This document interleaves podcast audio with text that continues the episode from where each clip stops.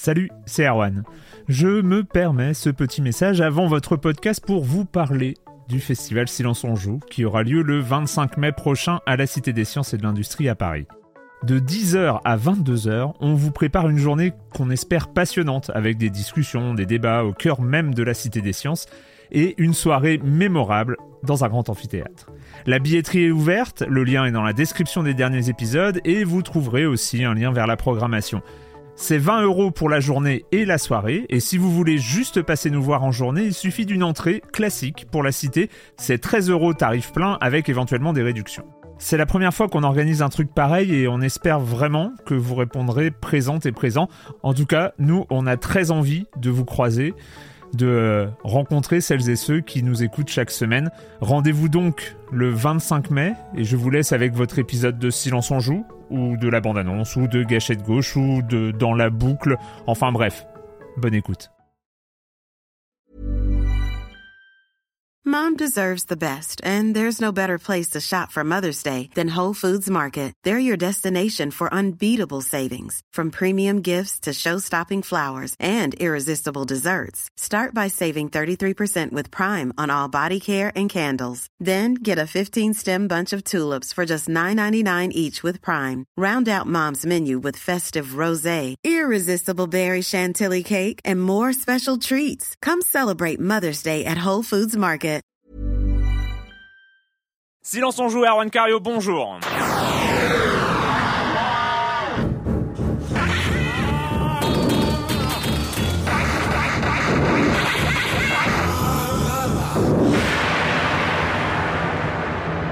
Au programme cette semaine, on va parler une fois n'est pas coutume d'une démo en, en- dans le cas présent de celle de Bulletstorm, donc euh, pour tuer avec du style. The Dream Machine, donc qu'on a déjà évoqué dans le palmarès de dans le sélectionné les finalistes de l'IGF. Monsieur Fall, la minute culturelle et on finira sur DC Universe Online, le MMO de l'univers de Batman et Superman. Mais je vais en, en- commencer en accueillant mes chroniqueurs favoris, mais non, en fait, euh, Patrick euh, a une bonne excuse aujourd'hui. Il ne peut pas, il ne peut pas venir. Donc on fera, on va refaire une émission à deux. Donc j'accueille Clément Apap de Sens Critique. Bonjour Clément. Bonjour. Donc on va essayer de se débrouiller. Hein. J'ai pas annoncé une émission plus courte comme la semaine dernière parce que finalement on avait tenu 45 minutes euh, à deux. Hein. Donc Mm. euh, on, on va on va faire l'émission hein, comme on le sent avec les avec le timing qu'on veut.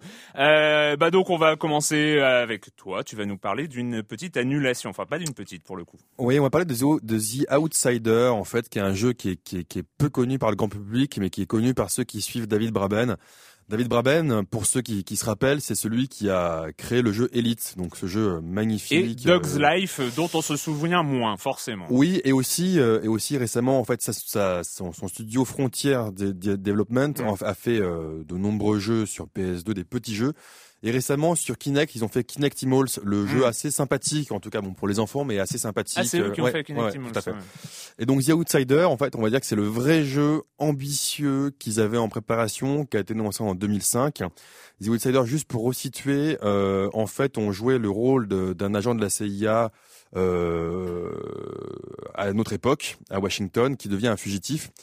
Donc ça ressemblait un peu à un GTA dans le sens où c'était une ville ouverte avec un personnage euh, voilà qui, qui bougeait dedans, Mhm. mais ça devait être à ce genre-là ce que ce que Elite était au jeu spatial, c'est-à-dire vraiment une liberté euh, une liberté euh, totale. Sans doute avec un aspect génératif aussi. Ah, voilà, il y avait beaucoup beaucoup de choses in- in- intéressantes dedans, Procédural. euh, procédural, voilà, euh, avec beaucoup de beaucoup d'arcs narratifs différents, beaucoup de liberté. C'était un jeu euh, qu'on attendait beaucoup parce que euh, c'était pas un jeu qui était classique des triple A qu'on voit Mm. aujourd'hui, des, des blockbusters d'aujourd'hui. C'est un jeu qui allait au-delà et qui promettait en fait de révolutionner un peu le, le, le gameplay de ce genre de jeu, et en tout cas tout ce qui concerne euh, le côté narratif de la chose, Et les embranchements, a etc. une explication à cette, euh, à cette Alors on sait, on sait, annulation? on sait que ce jeu, alors l'annulation est pas officielle officielle, mais elle est, elle est effective en fait. En fait, euh, Codemaster était derrière, Codemaster l'a laissé tomber. Ils avaient besoin d'argent pour le pour le pour finir de le développer à la fin de l'année 2011.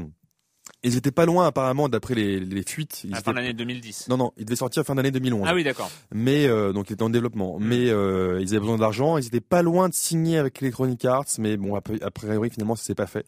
Donc Frontier Développement a licencié quelques personnes et en fait ils refocusent leur euh, leur, équipe sur des jeux qui n'ont pas été annoncés. Euh, pour l'instant, donc on peut on peut comprendre, hein, on est triste aussi, euh, voilà, parce que ce genre de jeu, c'est des jeux qui demandent beaucoup d'ambition, hmm. des jeux qui sont qui tout double. Euh, et c'est vrai qu'on peut pas se permettre de faire ça quand on a une, une structure. Enfin voilà, c'est des jeux qui tout double. Alors on sait qu'avec Kinectimals, ils ont fait de l'argent, mais euh, comme ce jeu, ils l'avaient financé sur leur fonds propres, ce qui est dommage aussi pour nous joueurs, c'est qu'on peut s'imaginer que du coup Elite 4, qui était toujours euh, dans les projets, euh, donc euh, dans les projets, ça, va ça, va se faire ressentir. Ça va se faire ressentir. Ils n'auront pas les moyens de relancer un gros jeu sans. ça, calme un peu, ça refroidit un peu d'avoir de l'ambition quand. ouais, bah, c'est ça qui est. C'est ça qui. C'est ça qui est un peu dommage, surtout pour un jeu vraiment. Hein, il y avait, il y a des vidéos qui traînent sur le net, donc allez les voir. Il y a, le jeu était beau, le jeu Hmm. vraiment était, était prometteur pour ceux, pour ceux qui suivaient la chose. Donc The Outsider annulé, ça veut dire probablement euh, Elite 4 annulé euh, aussi. Euh, ouais, parce que à moins qu'ils trouvent des éditeurs. Donc ça, donc là on est assez triste. Même si on le verra avec The Dream Machine dont on va parler tout à l'heure, il y a encore des manières de faire des jeux qui sont pas euh, des triple A, euh, FPS, euh, etc. Mais on est on est un peu déçu quand même de The Outsider. Bah, mais c'est clair aussi que pour révolutionner un peu un aspect très GTA, il faut il faut du pognon quoi. Enfin c'est ça peut pas se faire. Clairement. Alors en fait David dans le cadre d'un jeu indé, c'est pas. Alors il y a si, les optimistes les optimistes se raccrocheront au propos de David Braben qui disait que oui, c'est annulé, mais il y a peut-être un développeur, un éditeur qui est ah, peut-être un peu intéressé. Mais bon, voilà, c'est juste pour, à mon avis, c'est plus du damage control pour, pour, pour euh, voilà. Sait-on jamais. C'est un, sait-on jamais, mais ça peut, être un, c'est comme l'élite, hein. Finalement, il y en a pas eu tant que ça des, euh, des élites like, euh, des, choses comme ça. Mais... Donc c'est des choses qui peuvent prendre deux, trois ans à être relancées, pourquoi pas. On, on espère.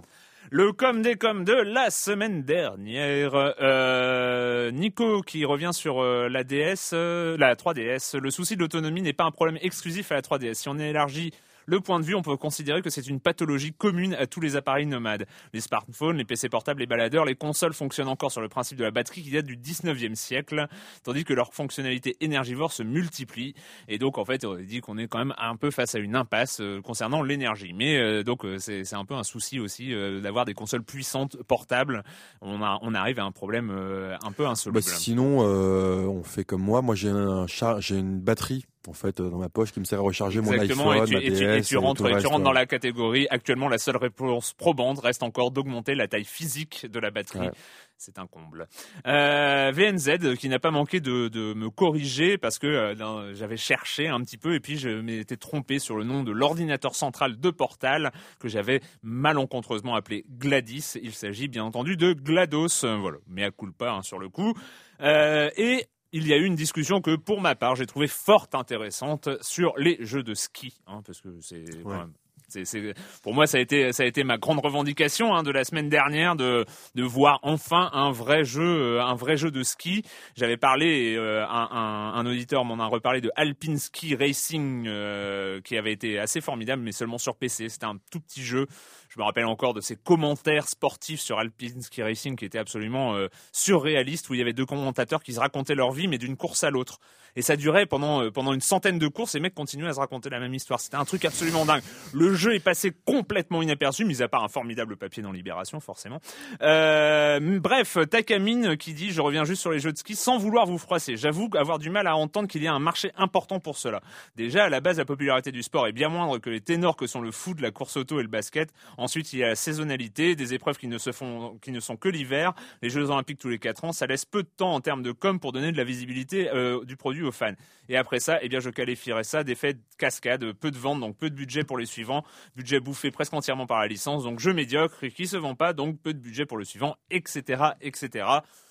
C'est une opinion. Après, euh, il y a euh, un, truc qui s'appelle, je crois, euh, ski, un jeu de ski gratuit, Ski Challenge, je crois, qui qui est gratuit à télécharger actuellement en ligne, qui est pas génial, hein, pas un modèle physique 3D monstrueux, mais qui a quand même 100 000 joueurs inscrits. Hein, donc je me dis, il y a quand même quelques quelques joueurs qui sont intéressés. Et c'est un, un, truc très simulation. Il y a que du ski, et il y a il y a que des épreuves classiques de sport. Et, tu, vas l'essayer donc probablement. ouais, j'ai commencé à l'essayer, mais pas sur mon PC PC assez puissant, donc ça ramait.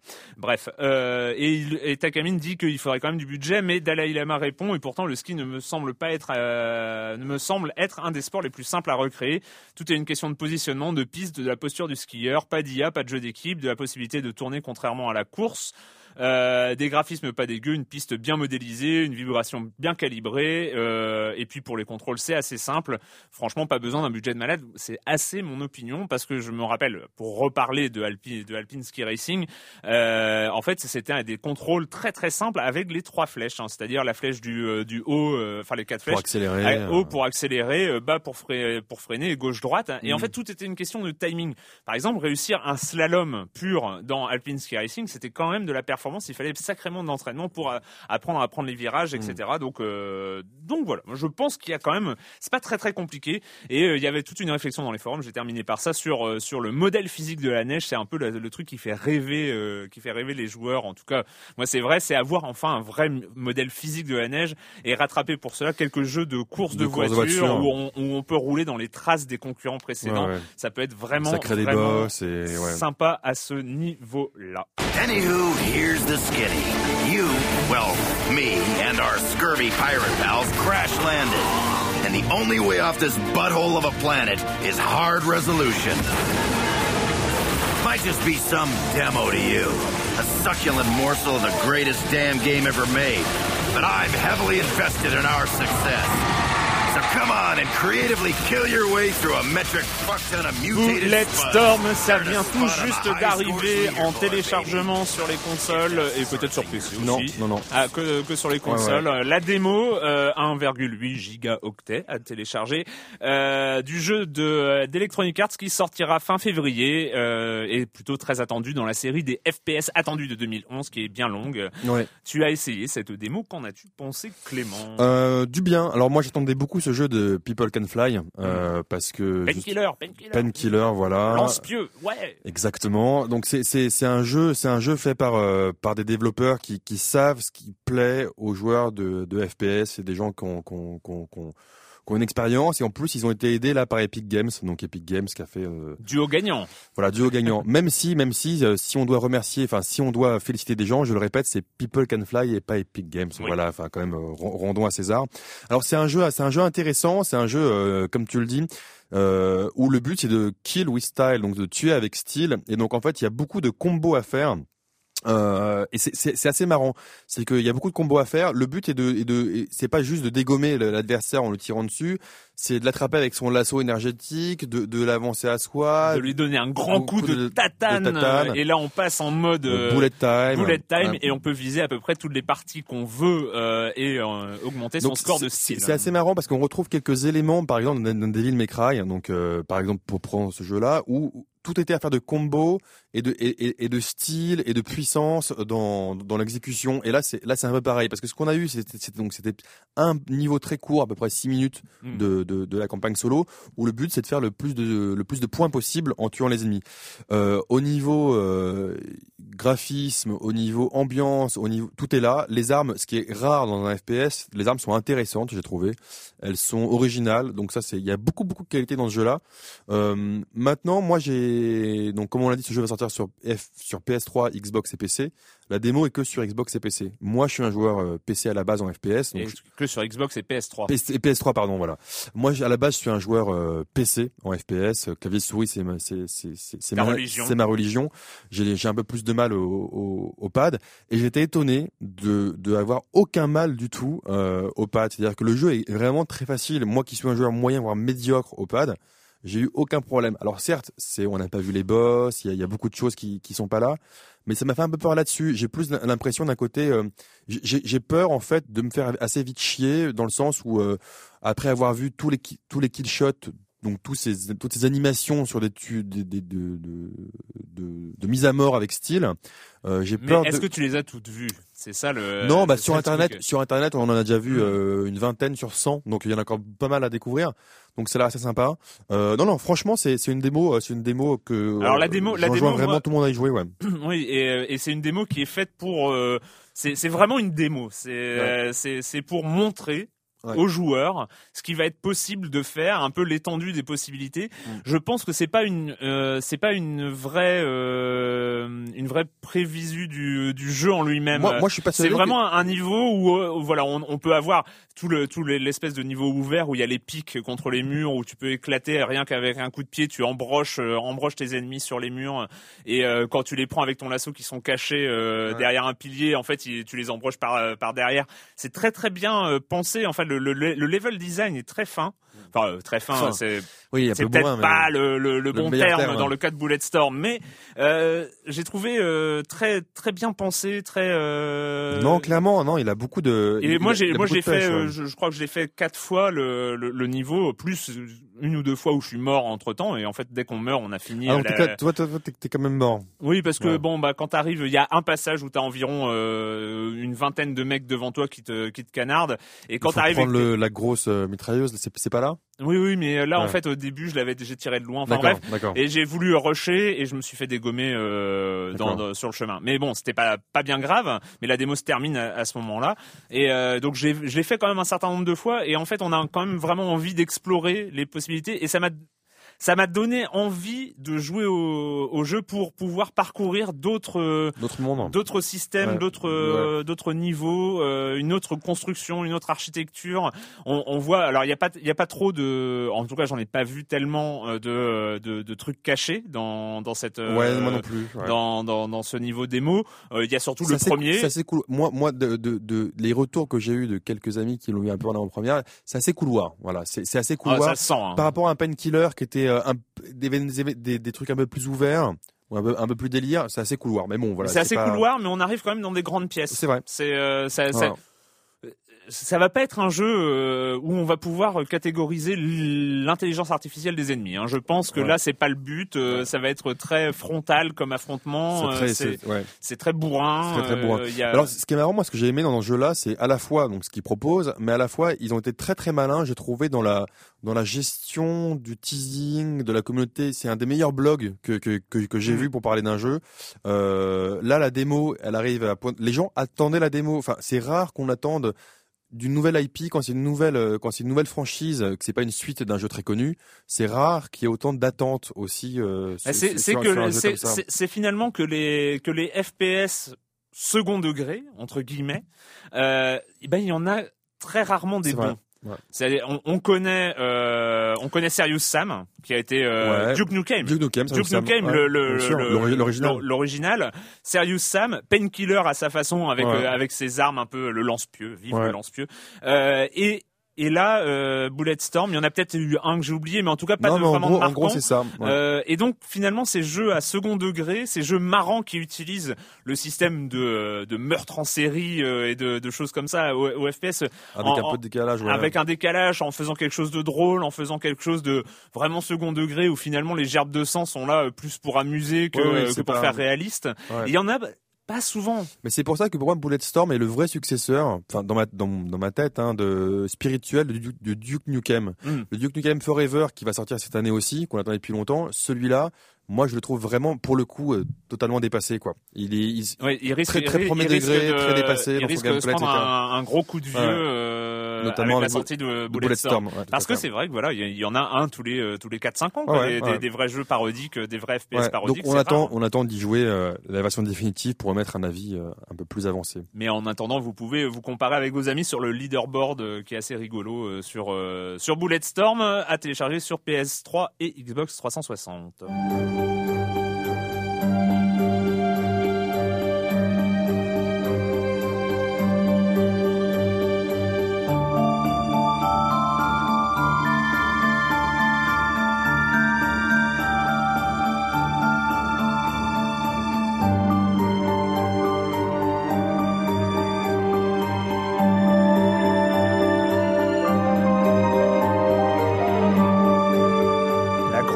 c'est est-ce qu'il peut y avoir deux styles plus différents l'un de l'autre que Bulletstorm et The Dream Machine? Non. Soyons clairs. ouais, The Dream Machine, c'est euh, The Dream Machine. Pour moi, c'est mon premier coup de cœur de 2011. Euh, clairement, même si le jeu, euh, il est sorti en 2010, en, en voilà. Alors c'est un point and click qui est, c'est pas d'habitude mon, mon, genre de jeu. Un point and click, donc c'est on est dans, on voit un écran de jeu, par exemple le, salon, puis après on passe à l'autre écran, par exemple la salle de bain, et là on doit récupérer, voir, voir les objets qu'il y a, voilà, enfin on doit résoudre des énigmes et avancer dedans. Alors déjà, The Dream Machine, c'est c'est un excellent point and click, je trouve, dans les puzzles, parce que tout se passe dans notre tête. C'est que c'est la première fois, je trouve personnellement, que j'ai pas été bloqué euh, stupidement. J'ai trouvé, j'ai tout s'est naturellement enclenché. Hmm. Tout s'est naturellement enclenché. J'ai trouvé naturellement un moment où, où, où j'aurais pu euh, décider d'arrêter parce que j'en avais marre. Hop, j'ai trouvé la chose. Il y avait un vrai sentiment de voilà d'intelligence même de soi. Y a, ça, c'est super intéressant. Euh, deuxième, donc c'est vraiment très bien pensé au niveau des puzzles. Deuxièmement, au niveau de, de, de, la direction artistique, c'est fait euh, en claymation. En claymation, en fait, c'est-à-dire qu'en fait, c'est un jeu fait à la main. Hmm. C'est comme les euh, voilà, ces gros mythes des studios Hardman. En fait, les, tous les environnements ont été faits en pâte à modeler. Et, euh, et quand on bouge, notre personnage bouge type pâte à modeler. Alors évidemment, euh, après c'est un jeu vidéo, il y a du dialogue, etc. Donc il a un univers artistique vraiment, euh, vraiment original et unique. Euh, alors l'inconvénient du Claymation, c'est que ça prend du temps à faire. C'est-à-dire que ce jeu existe en cinq chapitres. Il y a le premier chapitre qui est gratuit.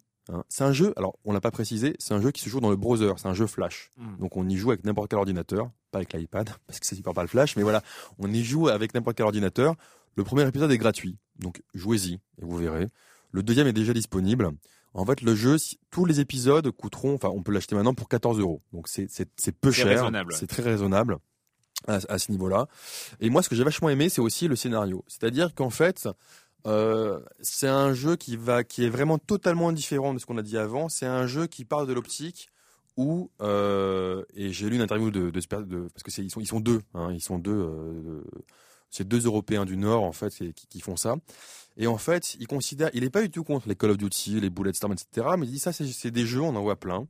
Ça fait partie, ça, ça, ça parle au cerveau reptilien. Hein, et voilà, bah, c'est chouette, hein, mm. c'est sympa de tuer des gens. Mais là, ça parle, ça parle, ça parle au cerveau. Euh, en fait, ce qui est super intéressant, c'est qu'il crée l'histoire dans la tête de la personne. C'est un peu, pour moi, il fait partie de ces jeux euh, qui mélangent le narratif et le gameplay. Je m'explique. Ce qui est super intéressant dans le jeu, c'est que les dialogues des personnages, c'est pas des dialogues de personnages de jeux vidéo. C'est en fait on suit au tout départ euh, une aventure assez simple. On suit euh, un couple. Nous on joue l'homme. On suit un couple qui s'installe dans une nouvelle ville avec euh, la femme qui, est enceinte et voilà donc quelque chose de tous les jours. Mm. C'est voilà un couple qui s'installe dans une nouvelle ville et qui crée qui crée sa famille. Et en fait, les dialogues, les dialogues, les dialogues sont des vrais dialogues. C'est mm. des dialogues, c'est des dialogues qu'on pourrait utiliser dans la vie de tous les jours. C'est pas du tout du jeu vidéo. C'est vraiment contemporain et c'est super intéressant sans spoiler trop, après on part dans la Dream Machine.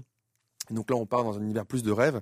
Mais le fait d'avoir fait commencer le jeu dans le réel, ça permet beaucoup beaucoup de choses. Et ça j'ai trouvé ça super super intéressant. Ça joue avec beaucoup de choses, le voyeurisme, euh, avec euh, il y a des idées.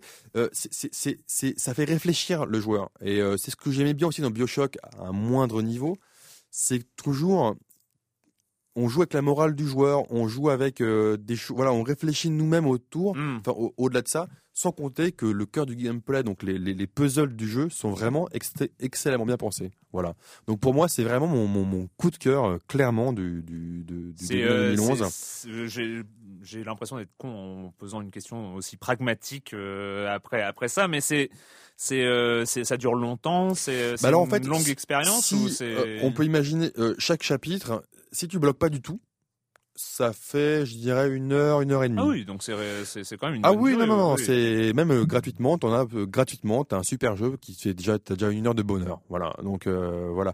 Maintenant, moi, j'ai parfois bloqué sur un ou deux trucs où j'ai dû vraiment creuser la tête. Voilà, et donc là, ça ralentit effectivement le, la durée vie du jeu si on va pas chercher sur internet la solution. Et est-ce qu'il y, euh, y, a un planning pour les trois épisodes euh, restants ou c'est euh, quand ils auront le temps Théoriquement, alors ça prend beaucoup de temps à créer en ah, fait. J'imagine parce que là, on est en, voilà. Alors il, il y a pas de modèle 3D réutilisable. Voilà, il prévoit normalement D'ici la fin 2011, il y en aura un en mars, un en juin et en novembre, je crois. Donc voilà, ça va arriver très vite. Hein. C'est sur la fin d'année, en tout cas. Et donc euh, ils sont, euh, on en avait parlé, ils sont euh, dans la catégorie meilleur design, forcément. ils sont finalistes de l'Independent Très, très original à beaucoup de choses. Alors c'est un jeu en anglais, par contre. Bon, le, ah oui. C'est pas, il faut avoir un niveau d'anglais basique. C'est pas obligé. Enfin voilà, il est, on n'est pas obligé d'avoir d'être bilingue ou d'être de parler couramment anglais. Et donc en fait le point and click a encore de l'avenir.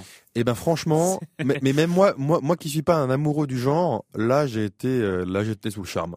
Voilà. Belle utilisation, euh, belle utilisation par euh, par le côté jeu indé. Pour, Alors juste voilà pour accélérer le temps de recherche Google, c'est thedreammachine.se. Voilà. TheDreamMachine.se, le premier épisode est gratuit. Euh, ben on va accueillir euh, maintenant Monsieur Fall hein, de TrickTrack.net et sa chronique jeux de société Bonjour, monsieur Fall. Bonjour, mon cher Erwan. Il y a peu, vous receviez dans vos studios l'éditeur Funforge venu vous parler d'une de ses dernières nouveautés et les auditeurs se demandaient si j'allais aborder le jeu à un moment donné ou pas dans une de ses chroniques. Et eh bien voilà, j'ai joué à Isla Dorada et j'ai décidé de vous en parler. Donc Isla Dorada est édité par Funforge. Il est signé Bruno Fiduti. Il s'annonce pour 3 à 6 joueurs à partir de 10 ans et des parties de 60 à 90 minutes. Alors, de manière étonnante, le jeu est sous-signé. Vous avez des noms d'auteurs sur la boîte. Vous avez Alan Moon, Andrea Angiolino et Pierre Giorgio Paglia parce que monsieur Fiduti a emprunté des mécanismes à droite à gauche, à des jeux qu'il aimait, à des éditeurs qu'il connaissait, à des auteurs qu'il connaissait, et il leur a demandé l'autorisation, il leur a demandé leur avis. C'est ainsi que Isla Dorada ressemble par exemple un petit peu, mais de loin, à Les Aventuriers du Rail. C'est pour ça qu'Alan Moon est cité sur la boîte. Oui, le jeu rappelle très fortement Les Aventuriers du Rail, donc c'est un jeu plutôt, on va dire, familial, mais familial plus. Le matériel est splendide. Euh, vous avez une carte représentant euh, une, région un peu inconnue, et vous allez partir à la découverte de camp. Il y a des figurines euh, posées sur le, sur le plateau que vous allez devoir déplacer en faisant des enchères puisque la figurine appartient à tout le monde. Et c'est là que, pour moi, personnellement, le bas blesse. Je, je suis un joueur qui n'aime pas trop le chaos et Monsieur Fiduti aime beaucoup le chaos. Donc, le jeu en est, en est truffé. Vous allez faire des enchères avec des cartes que vous allez piocher. Si vous n'avez pas les bonnes cartes, vous ne pouvez pas contrôler grand chose. En plus, si vous avez les bonnes cartes que, que vos adversaires ont des cartes qui vont mettre la pagaille parce qu'il aime beaucoup ça, euh, ben, vous allez gagner des enchères, mais la pagaille va venir vous, vous stopper. Les cartes à action des autres vont, vont vous stopper. Donc là, c'est un peu frustrant, mais je comprends tout à fait que certaines personnes adorent ça, aiment bien le, le foutoir et ne pas tout contrôler dans un jeu. C'est le cas de Isla Dorada. Euh, le jeu s'annonce pour les, les, les, familles, on va dire, ou les joueurs euh, pas forcément super spécialistes, mais il y a un tout petit souci. La règle est un peu complexe. Il y a plein de phases et de sous-phases.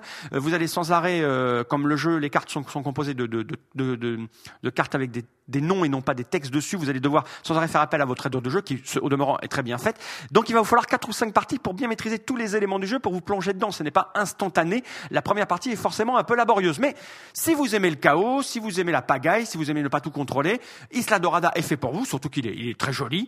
Euh, voilà mon cher Erwan, j'imagine qu'avec la tête que vous avez, vous, vous aimez beaucoup le chaos, donc vous devrez vous y retrouver dans Isla Dorada, mon cher Erwan. Donc je vous rappelle, Isla Dorada, Bruno Feduti, un jeu pour 3-6 jours à partir de 10 ans, pour des parties de 80-90 minutes. Vous allez trouver le jeu aux alentours de 45-50 euros dans toutes les bonnes boutiques. Voilà mon cher Erwan, je n'ai pas spécialement apprécié Isla Dorada parce que ce n'est pas un jeu fait pour moi, vraiment pas du tout, mais il doit avoir son public. Faites-vous votre opinion en le pratiquant. Voilà mon cher Erwan, à la semaine prochaine. À la semaine prochaine, Monsieur Fall. C'est vrai qu'on attendait, euh, on attendait euh, votre avis sur Isla Dorada de Funforge qu'on avait accueilli à Silence on joue il y a quelques semaines déjà. La minute culturelle, cher euh, Clément, tu ne vas pas y échapper.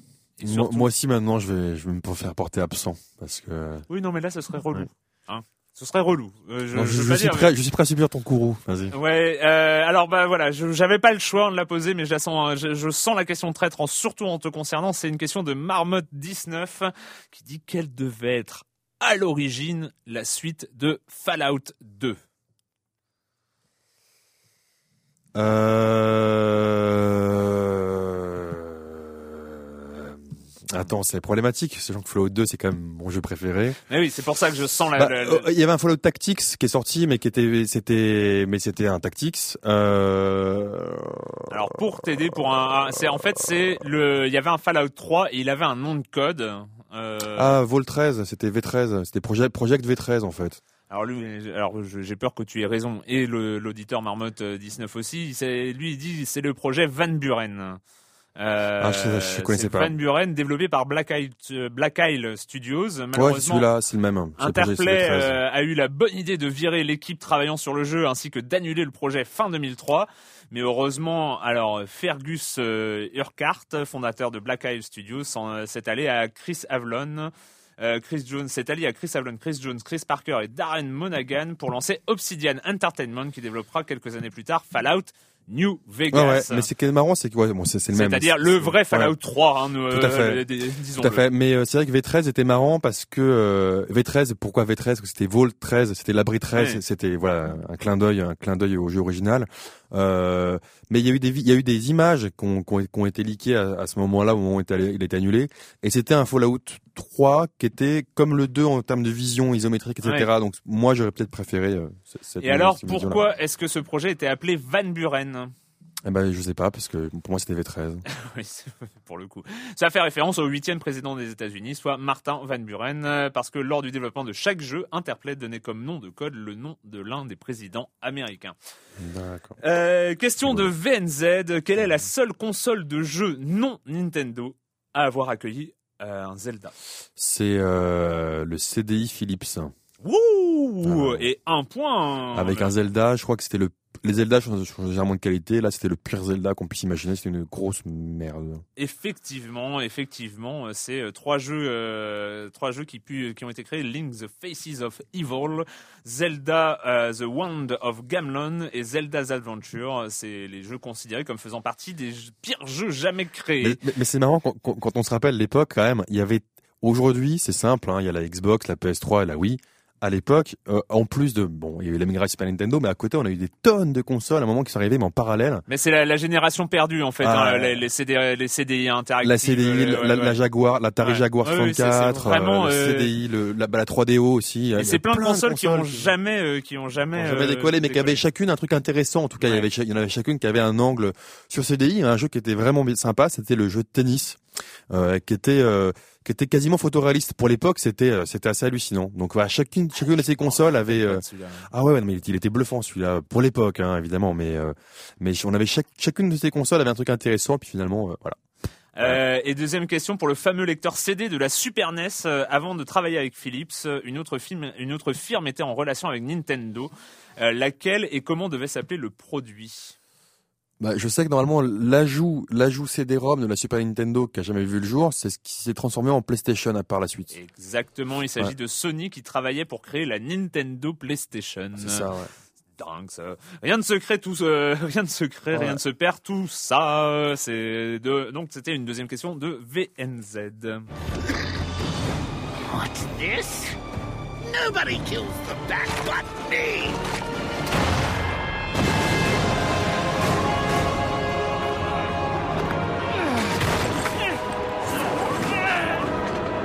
Maul him!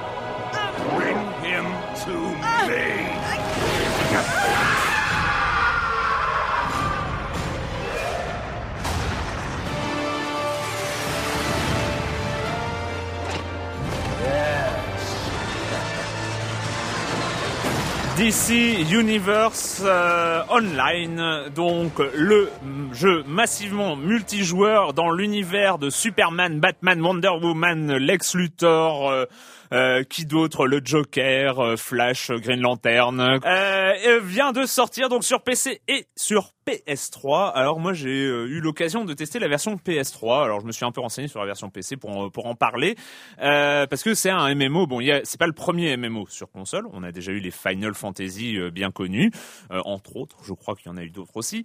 mais donc là c'est une grosse licence. c'est du multiplateforme PC et console, un peu donc sur le modèle Final Fantasy 11 si je ne m'abuse, et, mm. le, et le dernier qui est sorti. Euh, bon, je ne pouvais pas, même si je ne suis pas très attaché à l'univers d'ici, hein, j'ai une haine euh, envers Superman assez, assez profonde, je ne pouvais pas m'empêcher de, de, tester ça hein, quand même. Donc j'ai essayé et j'ai essayé. Alors il faut se préparer psychologiquement. Quand on joue à DC euh, Universe Online et surtout sur PlayStation 3, il faut avoir du temps avoir du temps parce que le jeu euh, commence par s'installer sur la console, ce qui prend environ 40 minutes.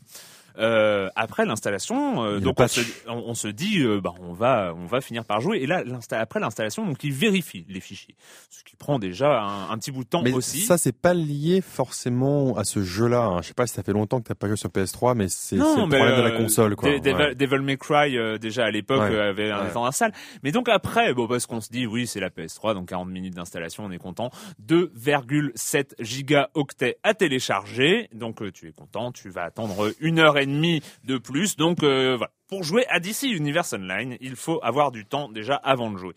Et après, bon, moi j'étais très très euh, impatient de créer un personnage. En fait, euh, à, l'époque, j'avais joué à City, City of Heroes, City, of, Heroes, juste pour me créer un personnage de super-héros. Hein. C'était le premier MMO de super-héros. C'était le, le, premier MMO de super-héros. Et, et puis là, là c'est plutôt bien fait. Hein. On est, on, on, a la possibilité, si on veut pas se fatiguer, à, à être face à son mauvais goût naturel. Parce que alors créer un super-héros de toute pièce, on va, finit toujours par un truc d'un mauvais goût absolu. Hein, on, se finit avec des cornes, des ailes de chauve-souris et euh, un slip en kangourou et euh, enfin, c'est c'est ça, on, finit forcément par avoir du mauvais goût. Et donc on a le, une sorte de de, de présélection un super héros type Superman un super héros type Batman un, un super vilain type Joker. Et après on le modifie un petit peu on peut changer les couleurs et tout ça. Donc on peut se créer un, un super héros plutôt cool euh, assez facilement. Et donc on commence on finit on commence à Metropolis. Alors il y a les deux grandes villes de de l'univers d'ici qui sont représentées. Metropolis et Gotham City. Euh, alors Première, première constatation, parce que j'ai fait les deux, il vaut mieux, si on veut se sentir dans un massivement multijoueur, il vaut mieux prendre le côté héros parce que euh, c'est clair que les gens qui jouent à DC Universe Online n'ont pas envie, ou euh, enfin en tout cas manifestement, de jouer un pote du Joker ou un pote de Lex Luthor. Ils ont plutôt envie de jouer un pote de Batman ou un pote de Flash. Euh, c'est ce qui fait que quand on joue côté héros, on a vraiment l'impression d'être dans un massivement multijoueur. Il y a du monde, hein, il y a plutôt du monde, euh, même si c'est pas la foule. Hein, on n'est pas dans World of Warcraft, mais euh, c'est plutôt pas mal.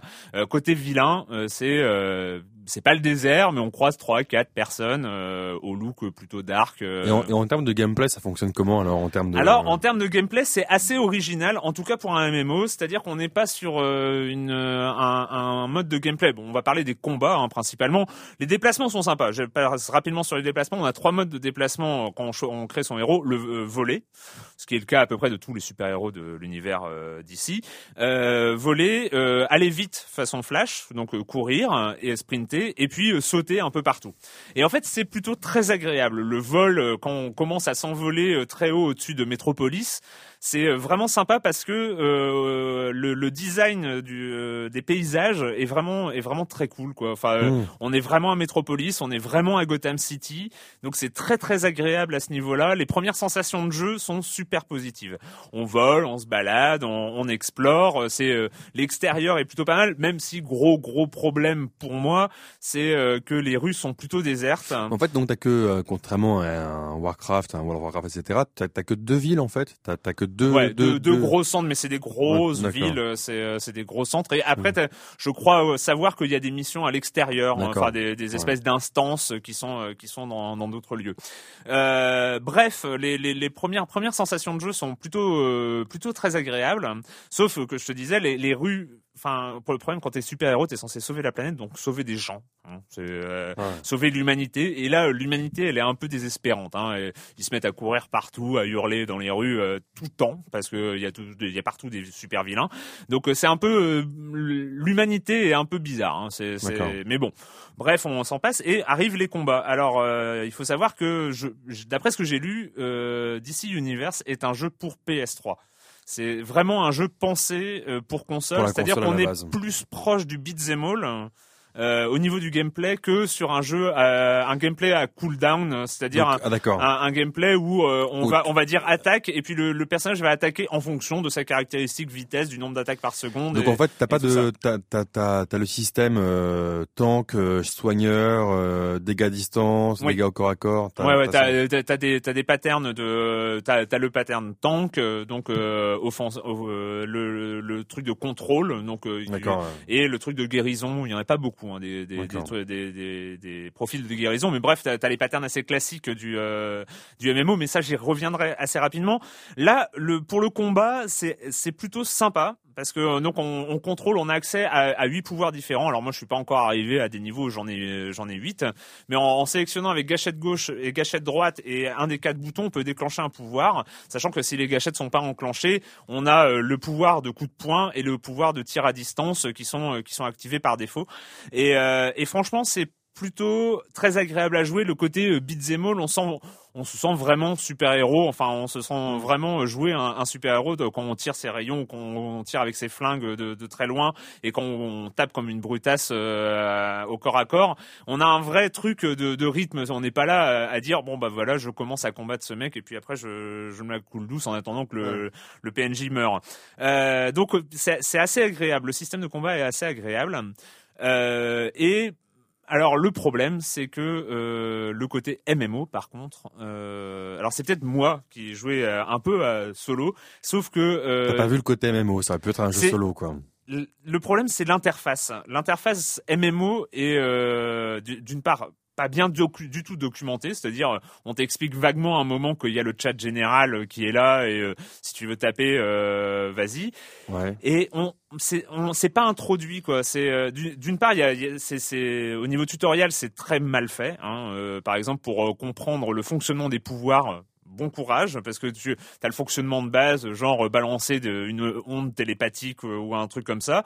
Donc ça, tu sais, ou un, un sort de sorcellerie, tu sais à peu près comment comment faire euh, de base. Et puis après, il t'explique. Alors en mode offensif, ça augmente 45% de ta série de coups jusqu'à ce que le compteur de coups revienne à zéro.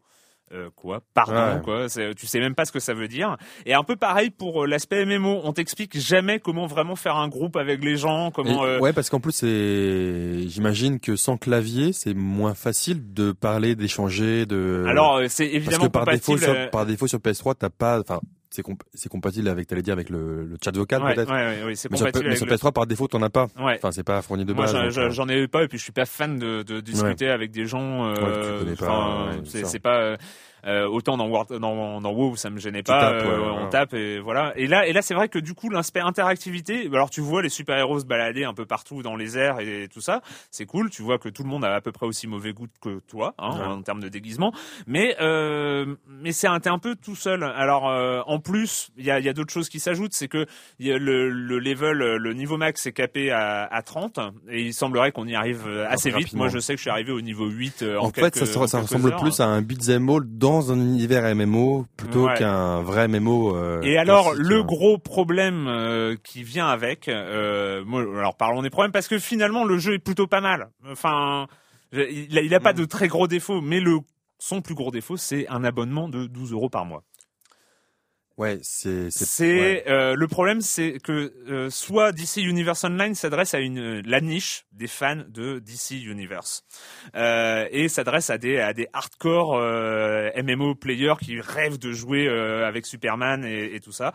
Donc là, oui, ils vont payer 12 euros. Soit ça s'adresse à quelque chose de beaucoup plus casual. Enfin, moi, j'avais pris comme ça le côté euh, MMO beat'em all. euh, moi, ça me c'est sympa. peu- un peu comme Guild Wars où Un peu comme Guild Wars. t'achetais le jeu, puis après t'avais pas d'abonnement, quoi. Et, et là, on est face à un abonnement à 12 euros par ça mois. J'imagine à aucun moment euh, le modèle économique fonctionner. Ouais. C'est euh, c'est un, un des surtout, gros surtout qu'en ce moment, ce qui est marrant, c'est que tout le monde parle de The Rift. Le, c'est apparemment là, il y a une bêta fermée euh, en ce moment. C'est le MMO apparemment. Bon, c'est une copie de Warcraft, mais Mm. en beaucoup plus joli. C'est le MMO qui plaît aujourd'hui à tous ceux qui jouent à, à World of Warcraft. Donc c'est peut-être le MMO qui, qui va être intéressant de suivre. payant euh, ou euh, Payant évidemment, Ah ouais, payant. ah ouais. qui va être intéressant de suivre dans, dans les semaines et les mois à venir. Bon bah moi en tout cas pour euh, conclure, franchement j'ai pas été déçu hein, par euh, DC Universe, même si bon. Euh, Mais tu paierais pas tous les mois le- pour y jouer, quoi. Ouais, le, franchement, l'exploration, le début, l'exploration, faire son personnage, se balader Metropolis, Gotham, euh, avec le, à Gotham City, t'as le signe, le, le bas de signal euh, dans, Mm. dans les airs et tout ça. C'est super euh, tripant. Enfin, Surtout pour quelqu'un comme toi qui est déjà dans le monde des comics, euh, voilà. Euh, t'as- oui, t'as- t'as- une, des premières missions quand t'es un super héros, c'est de bon, elle, elle est pas géniale parce que tu joues contre l'espèce de super vilain gorille de l'univers d'ici qui est absolument ridicule au dernier degré. Mais euh, par exemple, à la fin du niveau, tu vas libérer Flash, donc tu combats euh, le le super vilain avec Flash à tes côtés. C'est Ouais. assez marrant, quoi. Tu étais vraiment impliqué dans dans, Mm. dans l'univers Dans l'univers. d'ici. Mais euh, mais je n'imaginerais à aucun moment payer 12 euros par mois pour continuer à jouer, avec ça. C'est un petit peu dommage. je pense qu'il y a un petit problème de réflexion de modèle économique. En même temps, on a déjà vu des MMO qui ont changé de modèle économique en cours de route. Ne désespérons pas. Mmh. c'est fini pour les jeux vidéo. Et on va passer par la question rituelle à laquelle on ne va pas échapper. Et quand tu ne joues pas, tu fais quoi, Clément? Je suis allé au cinéma et j'ai vu Green Hornet. Euh... Green Hornet. Alors c'est sympathique. Non, franchement, j'étais agréablement surpris. Je m'attendais, je m'attendais à pire. Je trouvais ça euh, assez malin, la réactualisation. Euh, J'espérais que Michel Gondry allait, allait avoir un peu plus de d'innovation, mais bon, voilà, euh, ça, ça passe. Par contre, extrêmement déçu, en tout cas sur Paris. On est quand on va le voir au cinéma et qu'on est donc euh, un client tout à fait légal comme moi, on est obligé de le voir en 3D. Et, ah et c'est chiant parce que c'est en plus c'est de la 3D qui est pas prévue de base. C'est c'est la 3D qui a été rajoutée en post prod. Et enfin et moi voilà, moi la 3D, je suis absolument pas contre. Euh, je suis prêt à aller le voir quand j'ai envie d'aller le voir, quand un film euh, nous en met plein les yeux ou machin, etc. Et celui-là, franchement, ça, ça, ça a quand même gâché mon plaisir euh, de, for de, de me forcer, voilà, à prendre une 3D pour le voir. Mais sinon, assez rigolo dans sa manière de.